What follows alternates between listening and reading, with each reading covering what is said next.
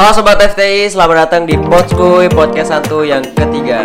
Jadi pada kesempatan kali ini kita akan ngobrol, kita akan berbincang tentang uh, apa sih itu Ortom, uh, organisasi dan juga kepanitiaan. Nah mungkin sebelum kita lebih lanjut ya, kita perkenalan terlebih dahulu. uh, Nama saya Muhammad Riaziza Saputra sebagai host dalam podcast ini. Mungkin kita bertanya sama narasumbernya nih, boleh kenalan mas dengan mas siapa nih?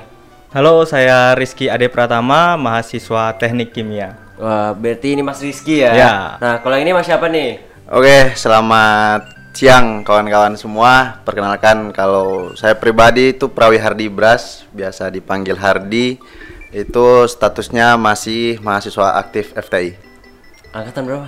Angkatan, alhamdulillah, dua ribu delapan belas. Oh, berarti ini Mas Hardi ya? Ya. Mas Hardi, mahasiswa F T I angkatan delapan belas. Nah, kebetulan nih teman-teman, Beliau, ber, beliau berdua ini adalah demisioner dari uh, Gubernur dan Wakil Gubernur Fakultas Teknologi Industri tahun dua ribu dua puluh satu ya. Ya, benar-benar. Nah, mungkin sebelum kita lebih lanjut lagi nih, aku mau nanya dulu nih, uh, Mas Hardi dan Mas Rizky pernah mengikuti Ortom, kepanitiaan dan juga organisasi nggak nih?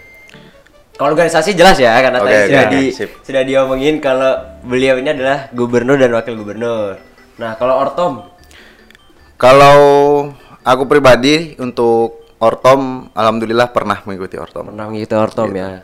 Kalau ya, Mas Rizky? Sama, saya mulai dari tahun dua ribu sembilan belas sampai terakhir kemarin dua ribu dua puluh satu di Ortom juga. Oke, okay, okay. Berarti memang sudah ada pengalaman di sana lah ya, ya. Kalau Ortom. Nah, kalau kepanitiaan? Kalau kepanitiaan ya ada, cuman nggak terlalu banyak untuk kepanitiaan. Okay. Kalau Mas Rizky? Ya, saya juga ya pasti rata-rata mahasiswa hmm. yang duduk di organisasi itu hmm. mungkin awal karirnya itu di kepanitiaan. Pasti saya juga udah pernah di kepanitiaan. Bahkan sekarang pun saya ada masih, ya? masih gitu. Panitia. Panitia masih aktif ya misalnya. Ya, masih. Nah, kita udah udah dapat nih penjelasan, berarti Uh, Mas Hardi dan Mas Rizky ini memang sudah punya basic di tiga ini ya, tiga apa tiga peluang itu ya. Tadi ada organisasi, Ortom dan juga kepanitiaan. Nah, mungkin boleh dijelasin nih perbedaan dari Ortom, organisasi dan kepanitiaan. Uh, baik, uh, mungkin aku dikit dulu ya, nanti bisa yeah. ditambahin sama Rizky. Boleh, boleh. Jadi sedikit cerita terkait untuk organisasi, kemudian Ortom bahkan kepanitiaan ini. Sebenarnya aku sama Rizky udah dari maba mungkin ya. Kita dari maba itu udah setidaknya kita sama-sama lah mengikuti kegiatan-kegiatan, entah itu panitia, entah itu kegiatan dari Ortom, entah itu kegiatan dari organisasi mungkinnya gitu kan. Tapi kalau organisasi yang emang kita berjalan bersama itu baru kemarin di B E M ya. B E M. Cuman sebelumnya itu sama-sama himpunan tapi beda prodi gitu. Jadi kalau dari aku pribadi terkait untuk uh, organisasi ini, jadi organisasi ini kan merupakan sekumpulan orang yang mana di situ mempunyai wadah, untuk mana di situ ada struktur, kemudian nanti ada uh, bagian-bagiannya, dan nanti di dalam perkumpulan itu mereka mempunyai tujuan tertentu. Nah, tujuan tertentunya mereka mau mencapai apa gitu. Mereka mau menyelesaikan terkait apa yang bakalan mereka selesaikan begitu. Nah, kalau di kalangan mahasiswa yaitu ya terutama organisasi mahasiswa begitu kan. Organisasi mahasiswa ya tentunya orang-orangnya itu adalah mahasiswa. Tapi kalau kita berbicara terkait organisasi, organisasi itu luas. Karena di perusahaan pun namanya juga organisasi gitu dan lain sebagainya. Nah, berarti kalau untuk terkait itu berarti Orma itu soal wadah ya, wadah. Benar, benar. Wadah Orma organisasi mahasiswa gitu. Benar. Nah, itu tadi tentang organisasi. Kita terperinci ke Ortom deh, Ortom. Nah, monggo Rizky. Nah, kalau Ortom tadi, Ortom kan kepanjangannya organisasi otonom. Nah, organisasinya udah dijelaskan organisasi itu apa. Nah, otonomnya sendiri itu maksudnya jadi organisasi otonom itu berada di bawah naungan dari organisasi persarikan, Persyarikatan Muhammadiyah, yang dimana Ortom itu sendiri di di bawah naungan Muhammadiyah itu kalau tidak salah seingat saya ada enam, dan satu yang khusus, yang khusus itu uh, Aisyiyah, dan yang enam sorry yang enam ada I P M, I M M, H W, T S, Nasyiatul Aisyiyah, Pemuda Muhammadiyah, dan Hizbul Wathan, eh Tapak Suci. Nah itu. Nah untuk di U A D sendiri itu ada tiga Ortom. Yang pertama itu I M M, I M M itu organisasi kemahasiswaan atau banyak orang yang menyebutnya organisasi pergerakan itu. Terus untuk H W sendiri itu organisasi kepanduan. Jadi uh, kalau awamnya kita anggapnya kayak pramuka gitu. Nah untuk Hizbul Wathan sendiri itu organisasi eh Hizbul Wathan sorry Tapak Suci itu organisasi bela diri ya, pencak silat gitu. Hmm, berarti perbedaannya Ortom itu terkhususkan dari Muhammadiyah. Iya ya? Benar. Oke. Okay. Nah mungkin tadi udah organisasi dan juga Ortom. Nah mungkin kepanitiaan sendiri. Itu baik. Apakah ada hubungannya dengan organisasi atau lainnya? Baik, tadi kita udah bicara terkait organisasi ya. Kemudian tadi Bung Rizky juga udah menyampaikan terkait uh, organisasi otonom gitu. Kemudian sekarang beralih ke panitia gitu. Tapi sebelum lanjut ke panitia, mungkin aku cerita sedikit terkait organisasi oto- otonom ini gitu kan. Jadi kalau di kampus kita, kalau di kampus kita kan kampus Uh, Universitas Samadalan yang mana basicnya itu adalah Muhammadiyah. Muhammadiyah. Nah, jadi terkait organisasi otonom ini mungkin tidak bisa disamakan ya dengan organisasi mahasiswa. Yeah. Mungkin dari uh, apa ya tadi ya? Dari latar belakangnya mungkin kalau dari organisasi otonom ini itu dia dipangku oleh Muhammadiyahnya langsung. Tapi kalau untuk organisasi mahasiswa ini mungkin di bawah naungan dari kampus ya. Kampus. Di bawah naungan dari kampus gitu. Nah kemudian kalau bercerita sedikit terkait organisasi otonom, uh, aku pribadi dan Rizky pun juga pernah mengikuti organisasi otonom. Tapi nggak semua bagiannya kami pernah mengikuti. Mungkin dari aku pribadi mungkin di I M M ya, terusus untuk di masa perkuliahan ini. Tapi kalau untuk Tapak Suci, Hizbul Wathan, Rizky ikut?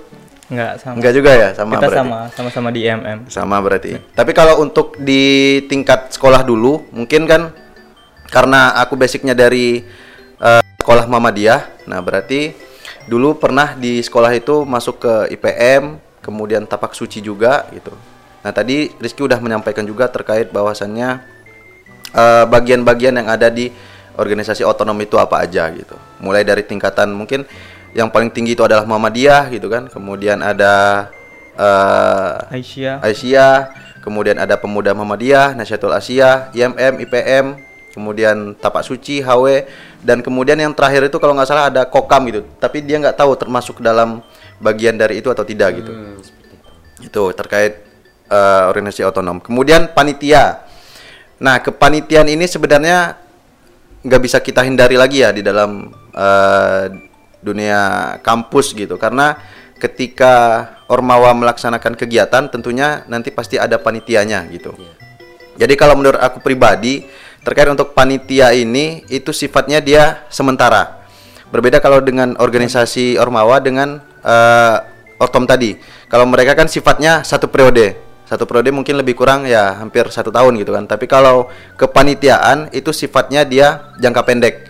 Mungkin itu ya satu bulan, dua bulan tergantung kegiatan apa yang mereka ikuti gitu. Kalau kepanitiaan hmm. gitu. Mungkin ada tambahan dari Rizky? Nah singkatnya saja kalau uh, bedanya kepanitiaan dan organisasi yaitu kepanitiaannya itu sebagai pelaksananya, sedangkan organisasi itu sebagai penyelenggara gitu. Hmm, singkatnya seperti itu. Memang sudah terperinci ya, karena kalau uh, Ormawa itu yang punya acara, yeah.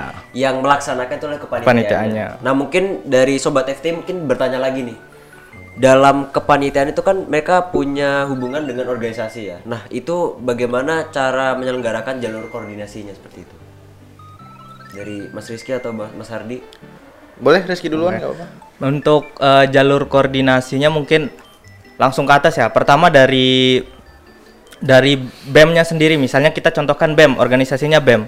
Nanti di, ba- di bawah BEM itu ada namanya kan depart- departemen. Hmm. Nah, departemen ini sebagai yang punya proker atau punya agenda biasanya. Nah, di bawah departemen itu kembali lagi ke penyelenggaranya. Eh, sorry, penanggung jawab. Biasanya dari teman-teman departemen itu menunjuk penanggung jawab dari internal departemen itu. Nah, kembali ke penanggung jawab biasanya langsung kerjasama dengan S C. Hmm. Ataupun kalau kadang kita biasanya nggak nggak pakai S C, langsung ke ketua panitia. Ketua panitia langsung ke Uh, apa namanya B P H-nya biasanya divisi kepala divisi, nah langsung ke anggotanya gitu.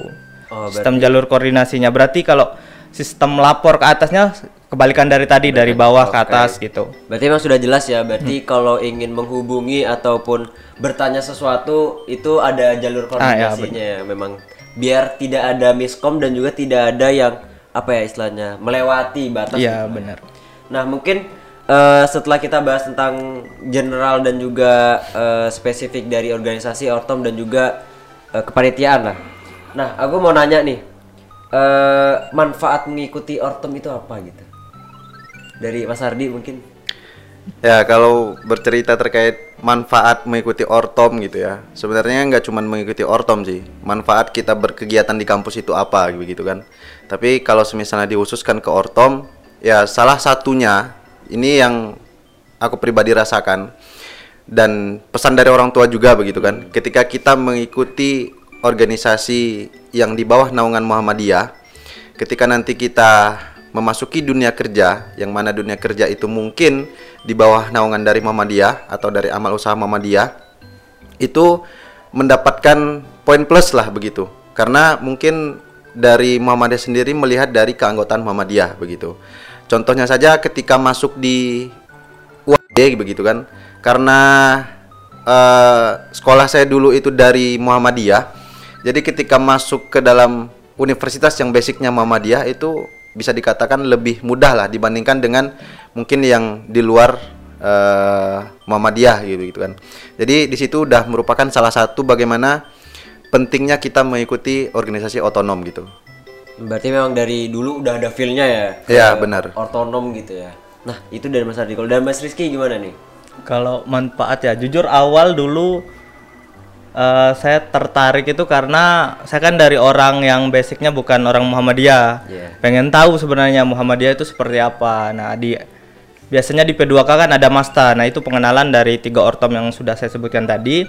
Nah, saya tertarik dengan I M M karena basicnya pergerakan mahasiswa gitu kan.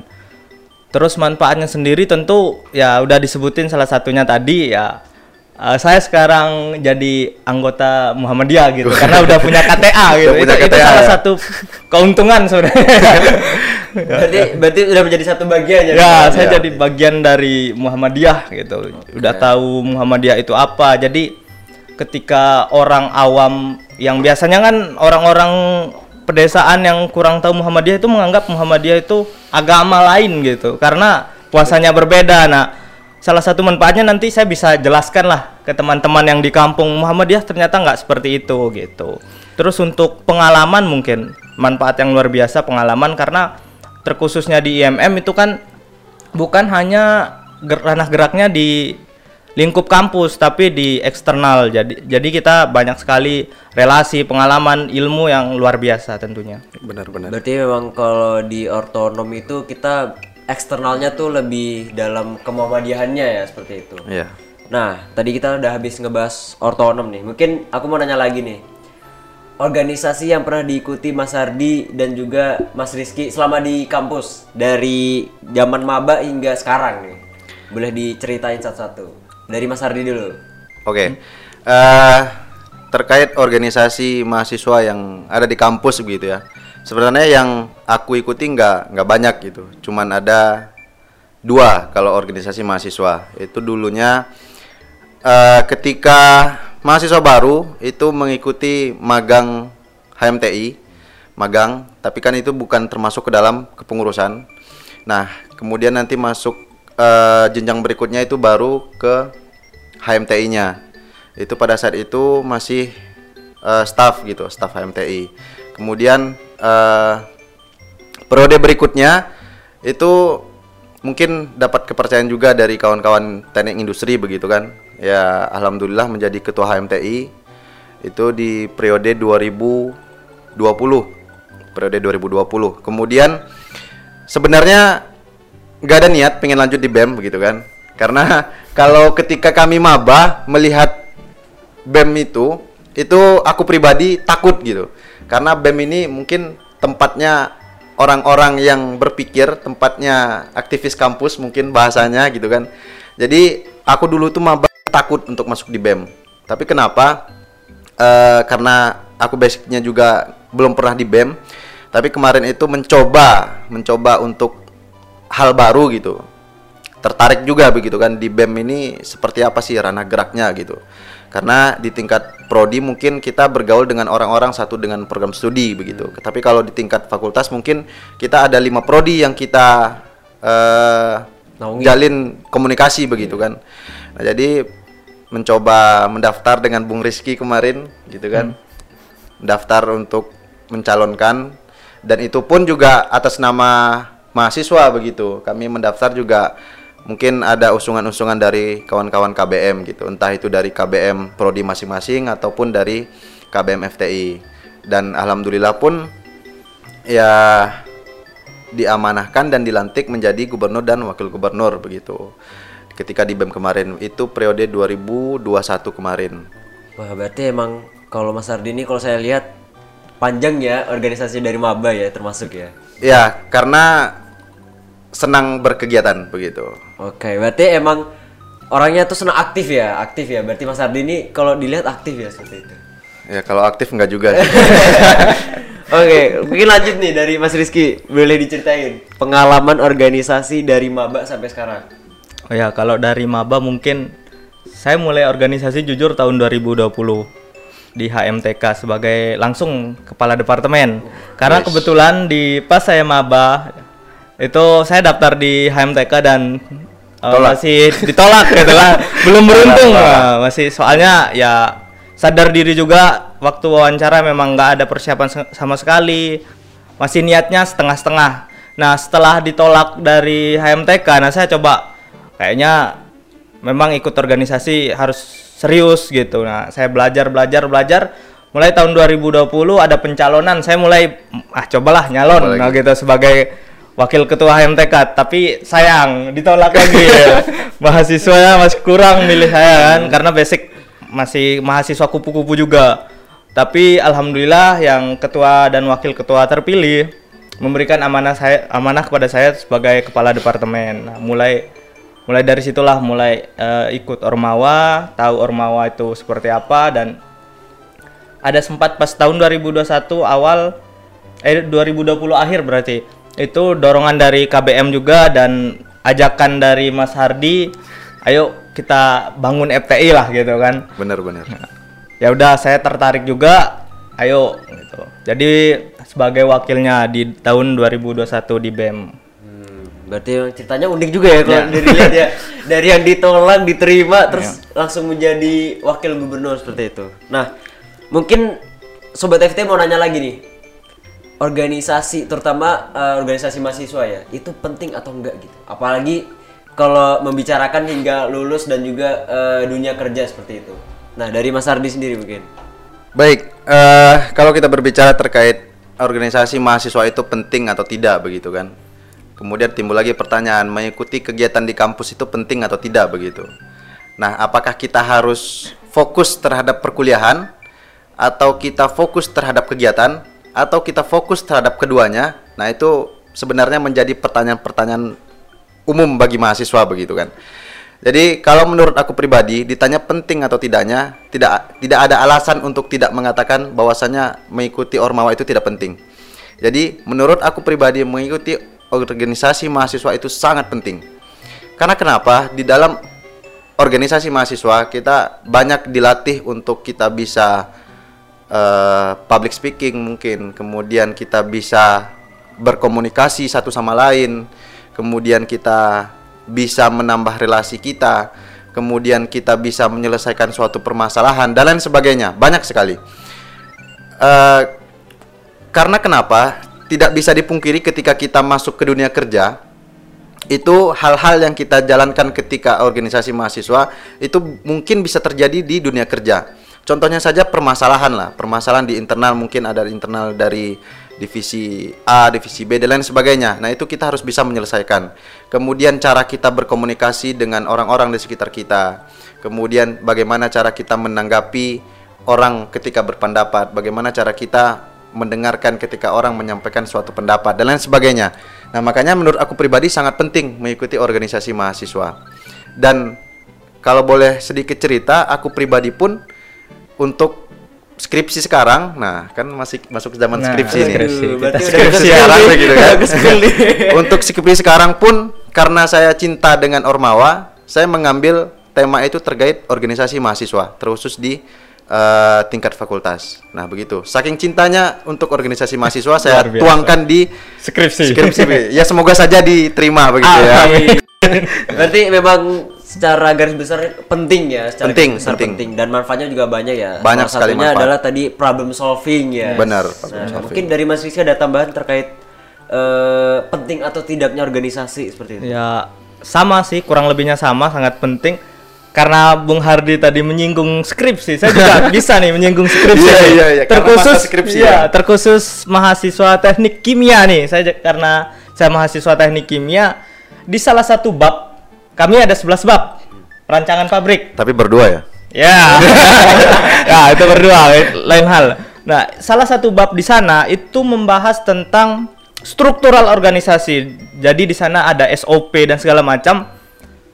Jadi uh, ilmu organisasi kita bisa dipakai di sana. Benar-benar. Berarti memang sangat pen, bukan kalau dibilang penting itu tergantung orangnya juga ya, yeah. kayaknya ya. Karena mereka mungkin juga mungkin memiliki tujuan yang lain seperti yeah, betul. Ketika di kampus kan. Tapi kalau dari secara generalnya dan secara umumnya itu penting, penting ya karena yeah. uh, bermanfaat bagi diri kita sendiri juga orang lain seperti itu. Uh, dari Sobat F T I mungkin setelah bertanya dan Uh, menanggapi tentang pentingnya ber- ber- ber- berorganisasi. Nah, mungkin kita beralih ke arah kepanitiaan nih saat ini. Nah, dari Mas Hardi dan juga Mas Rizky kan sudah mengikuti dan pernah mengikuti kepanitiaan ya. Nah, boleh di spill nggak nih berapa kepanitiaan yang sudah diikuti dari maba hingga sekarang? Angkanya aja. Kalau aku pribadi jujur, kalau jumlah kepanitiaannya mungkin lupa ya. Yeah. uh, tapi kalau nggak salah, aku masih ingat itu ketika masih awal-awal dulu perkuliahan itu ada mengikuti kegiatan dari Prodi. Itu ada acara webinar kalau nggak salah. Eh dulu kalau dulu seminar ya, ada acara seminar gitu untuk angkatan atas. Nah itu kalau nggak salah menjadi panitia untuk yang pertama kalinya dulunya gitu. Nah kemudian ada juga menjadi panitia makrab teknik industri begitu kan. Kemudian pernah juga jadi apa kemarin itu K P U, kemudian L E dan sebagainya hmm. begitu kan.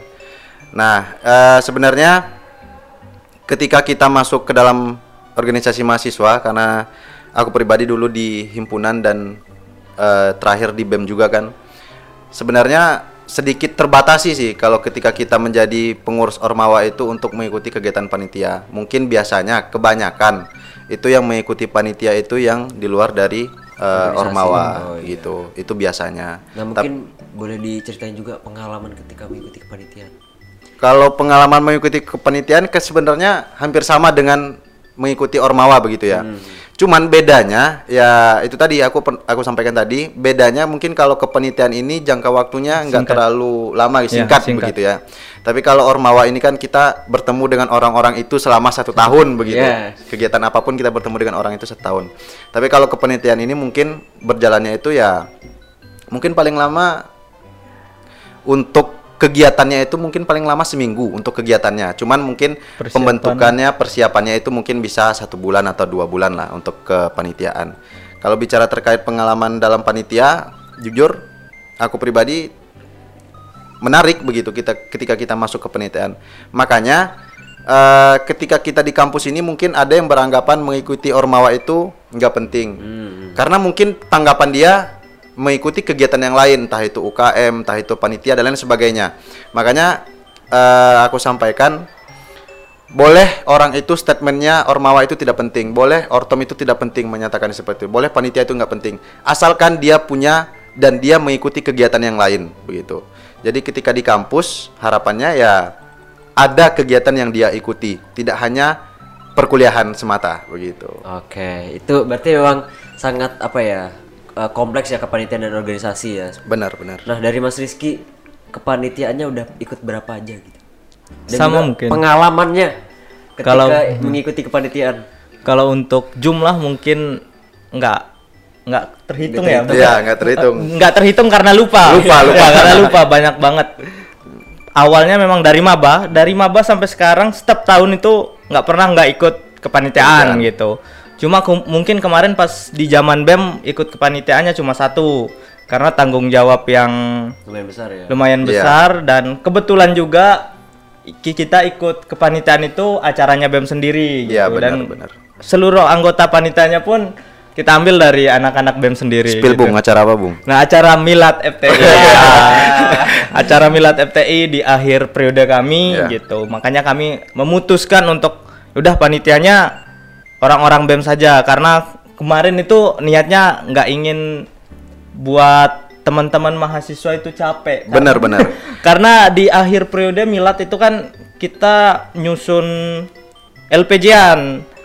Nah itu yang takut nggak kekejar, nanti mahasiswa kita kejar-kejar terus, ayo cepat L P J. Nah itu yang kami takutkan. Nah kalau teman-teman dari B E M sendiri ya memang kita yang punya acara gitu ya, ya ayo cepat. Enak kita ini gitu. Mungkin salah satu bentuk rasa sayang kita kepada K B M ya. Ya betul kita sekali. Kita tidak mau menyusahkan K B M begitu kan. Jadi terkait untuk kegiatan Milad itu biarlah dari kami B E M dan K B M F T I itu hanya menikmati begitu. Ya, tinggal datang. Nikmati saja. Datang kemudian pulang itu. Ya. Terkait urusannya biarlah pengurus B E M yang menyelesaikan. Oke gitu. Berarti noted ya buat pengurus B E M ya. Jadi disiapkan dari sekarang gitu kan. Nah mungkin kita udah udah cerita nih dari Mas Hardi dan Mas Rizky tentang uh, pengalaman ketika mengikuti panitia. Nah mungkin di panitia kan sendiri ada divisi-divisinya seperti itu. Nah mungkin Sobat F T I belum tahu juga nih ketika ingin mengikuti kepanitiaan, mereka tuh bagaimana memilih divisi yang tepat buat mereka sendiri gitu. Nah dari Mas Hardi ada tips dan triknya gitu. Biasanya kalau di dalam kepanitiaan itu divisinya yang terpenting itu ada divisi acara. acara acara itu biasanya yang paling penting karena acaralah yang bakalan mengatur konsepnya itu mau seperti apa nantinya. Kemudian eh, ketika offline itu ada yang namanya divisi mungkin keamanan begitu ya, karena di dalam kegiatan itu berlangsung mungkin perlu adanya pengamanan dari pihak panitia begitu biar acaranya berjalan dengan lancar. Kemudian ada juga biasanya divisi eh, konsumsi. Nah ini yang mungkin paling disukai yang paling disukai oleh mahasiswa begitu kan, divisi konsumsi begitu. Nah kemudian ada juga mungkin kalau misalnya kegiatannya termasuk kategori berat ada divisi kesehatan begitu. Kemudian dan lain sebagainya lah begitu untuk divisinya. Kalau untuk trik bagaimana kita memilih divisi yang sesuai dengan kita, ya sebenarnya kembali lagi ke diri kita masing-masing. Kita merasa kita cocoknya di mana begitu. Contohnya mungkin kita mempunyai pemikiran-pemikiran baru, kita merasa kita inisiatif, ya berarti kita cocoknya di acara. acara. Karena itu nanti bakalan menyusun terkait konsep rundown dan segala macam. Kemudian kalau kita merasa basicnya kita penyayang, kita lemah lembut, nah itu mungkin bisa uh, basicnya di divisi kesehatan gitu kan. Betul. Jadi dia mengobati begitu. Tapi kalau kita merasa kita orangnya itu keras, disiplin dan lain sebagainya, itu mungkin bisa masuk di divisi keamanan.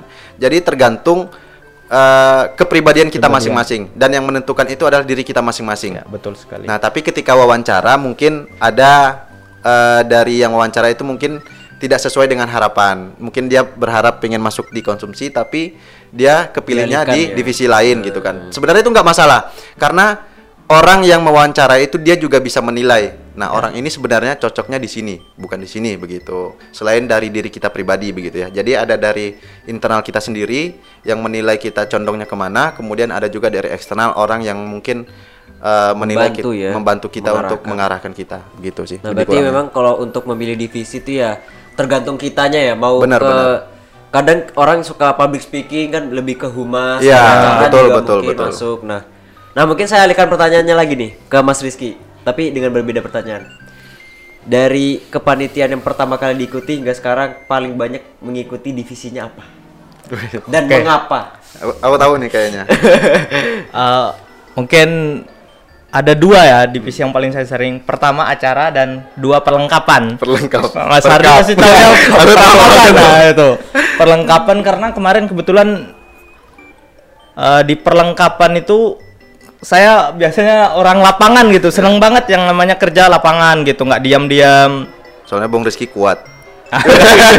sudah sudah terlihat ya, sudah terlihat. Kelihatan kayak babu gitu. Yes. Kerja seperti babu kan, perlengkapan nyari ini nyari itu ya, itu yang buat saya seneng gitu. Jadi uh, tubuh saya gerak gitu kemana-mana. Olahraga ya. Olahraga. Terus yang kedua tadi acara, acara karena jujur dulu emang uh, belum tahu nih acara ngapain, tapi karena di maba itu mulai dari awal saya sampai dua tahun terakhir di maba itu saya mainnya di acara. Itu pertama itu di kegiatan dari I M M, kegiatan festival di anak santri gitu. Jadi mulai belajar di sana, tahu oh ternyata gini cara ngonsepin dan segala macam. Nah, dari itu saya mulai betah tuh. Beberapa tawaran ajakan atau open recruitment saya daftar acara gitu. Berarti memang mengikuti kepanitiaan kepanitiaan itu ada rasa tersendirinya ya, ya dibanding mengikuti ormawa seperti itu. Tadi salah satunya adalah mengikuti acara yang mana paling paling spesifik kayaknya tuh, hmm. paling ribet, paling asik, yeah. paling wah paling kompleks dah pokoknya. Kalau di acara ya, teman-teman. Nah, mungkin ada lagi nih pertanyaan dari sobat F T I.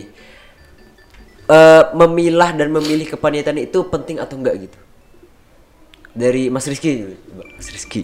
Oke, kalau memilah kepanitiaan ya, uh. khususnya sebenarnya kalau tujuannya apa ya? Gimana ya? Kalau memilah sebenarnya penting, hmm. karena kita juga harus tahu ini kegiatannya ngapain, arahnya kemana, arahnya kemana, tujuannya apa, tujuannya apa. apa, takut di tengah jalan nggak sesuai dengan yang kita suka gitu. Benar-benar. Ujung-ujungnya keluar. Kita keluar dan nama baik kita sendiri yang kena, karena biasanya orang-orang yang seperti itu yang keluar di tengah jalan biasanya di blacklist atau daftar hitam yeah. di teman-teman ormawa ataupun uh, organisasi yang lain. Makanya itu penting banget kita harus tahu kepanitiaan ini ngapain sih. Nanti kalau saya masuk ke sana, saya kerja kerjanya apa gitu. Biasanya kan orang uh, asal masuk aja, yang penting dapat pengalaman, tapi ujung-ujungnya nggak betah gitu. Jadi intinya harus tahu dulu kepanitiaan itu ngapain gitu. Nah, mungkin ada tambahan dari Mas Hardi terkait uh, memilah dan memilih kepanitiaan itu. Uh, sebenarnya udah disampaikan juga sama Bung Rizky tadi ya. Uh, benar sebenarnya ketika kita menentukan sebuah pilihan, entah itu kita masuk panitia, entah itu kita uh, masuk ormawa dan lain sebagainya, yang paling terpenting adalah ketika kita sebelum menentukan pilihan kita tahu dulu ini, tahu dulu panitia ini itu gambaran secara kasarnya itu dia seperti apa, kemudian arah geraknya kemana, tujuannya apa, kemudian uh, lingkupnya di mana begitu kan. Jadi kita harus tahu dulu uh, terkait kegiatan itu baru kita bisa menentukan pilihan. Karena ketika kita sudah menentukan pilihan untuk masuk dan tahu-tahu di dalam kita nggak sesuai dengan apa yang kita harapkan kemudian keluar, ya kita kasihan sama kepanitiaannya, kita kasihan ya. sama diri kita sendiri juga begitu. Berarti buat sobat F T I yang ingin mengikuti kepanitiaan itu di di apa ya, dipelajari dulu lah ya. Di, ke, di kepoin dulu lah. Kepoin. Panitia itu terkait kegiatannya seperti apa. Kemudian uh, dari panitia-panitia yang sebelumnya mungkin bisa sharing-sharing begitu kan, kalau mau masuk divisi apa, cocoknya di mana begitu. Karena kalau kita keluar di tengah jalan, tanggung jawab kita yang hilang ya, tanggung jawabnya hilang, tidak memiliki rasa tanggung jawab seperti benar itu. Tambahan dikit lagi, mungkin kita juga harus tahu acara kepanitiaan ini berlangsung berapa lama. Nah, ya, nah betul, takutnya betul, betul. Banyak yang mikir cuma satu dua hari, kan biasanya ada kepanitiaan yang berkelanjutan ya. Cuma kerja satu dua hari ternyata ah, capek, tiba-tiba keluar. Nah, itu penting banget kita harus tahu kegiatan ini berlangsung berapa lama, betul, biar kita betul. mempersiapkan gitu. Betul. Berarti memang dari sobat F T I harus disiapkan dari awal ya ketika yeah. ingin mengikuti kepanitiaan seperti itu ya. Dari uh, persiapan ketika tugas kuliah juga numpuk nah. seperti itu kan, itu juga harus dipikirkan seperti yeah, itu. Yeah. Nah, mungkin uh, mengakhiri sesi ini dari Mas Hardi dan juga Mas Rizky terkait uh, mahasiswa yang tidak mengikuti ortom, uh, kegiatan uh, organisasi mahasiswa dan juga kepanitiaan. Dari Mas Hardi mungkin. Uh, kalau dari aku pribadi untuk mahasiswa yang mungkin aku nggak menyatakan tidak mengikuti ya, mungkin yeah. belum mengikuti, belum, belum ya. Karena aku yakin pasti dari diri seorang mahasiswa itu dia pasti pingin mengikuti kegiatan di luar dari kegiatan perkuliahan, tapi mungkin dia belum menemukan dia cocoknya di mana begitu. Jadi kalau pesan dari aku pribadi ya, uh, jangan pernah takut untuk mengikuti sebuah kegiatan yang ada di perkuliahan, yang ada di kampus. Karena kenapa?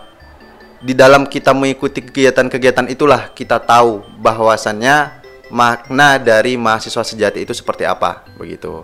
Karena konsepnya begini, ketika mahasiswa itu dituntut untuk kuliah, dituntut untuk uh, I P K-nya bagus, itu sudah kewajiban begitu.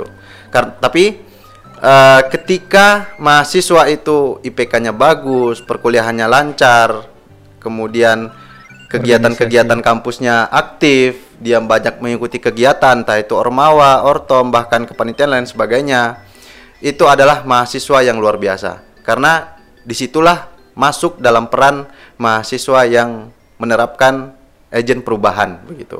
Nah makanya kalau dari aku pribadi, ke, untuk untuk kawan-kawan yang mungkin belum memasuki masa kegiatan ada di kampus, terkecuali dari perkuliahan, ayo sama-sama kita mengikuti kegiatan yang ada di kampus, karena sedikit pun tidak ada ruginya kalau kita bisa memanfaatkan dengan baik.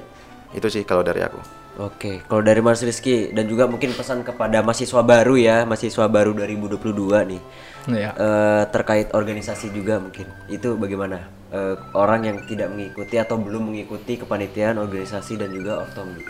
Oke, untuk pesan langsung ke pesan aja dikit ya, ya langsung ya. Kalau pesan saya sarankan untuk mengikuti, benar, pesan benar. Saya tapi bukan berarti orang yang nggak ikut kepanitiaan, organisasi ataupun ortom itu ya salah ya. Iya. Asalkan ya, asalkan mereka punya kegiatan lain. Betul, betul. Selama jadi mahasiswa nggak diam gitu, cuma kuliah pulang, kuliah pulang. Kalaupun kalian punya kegiatan lain, misalnya games. Games kan ada lomba-lombanya ya. Sekarang game online. Betul. Nah, betul. Itu bagian dari kesenangan kalian, lanjutkan. Lanjutkan. Atau bakat seni, ngelukis-ngelukis di kosan atau main musik, jalankan gitu. Asalkan jangan diam. Yang salahnya cuma kalau ketika kita diam, jangan, karena nggak akan ada itu. Jangan hanya kuliah ya. Perkembangan ya. Berarti memang kepada mahasiswa ya, hmm. terutama jadilah agen perubahan yang benar-benar ada perubahannya. Benar, ya, benar. Ada perubahan lah. Karena kalau memang tidak ada kegiatan kan ngapain, ngapain juga kan? Hidup ya. itu betul, betul. Hidup itu perlu ada tantangan juga seperti itu. Nah mungkin uh, itulah ngobrol-ngobrol kita terkait uh, apa ortom, organisasi, dan juga kepanitiaannya. Nah, dari Sobat F T I, uh, terima kasih sudah mengikuti podcast uh, kesempatan kali ini. Uh, sampai jumpa di podcast berikutnya. Wassalamualaikum warahmatullahi wabarakatuh. Waalaikumsalam. I just need time.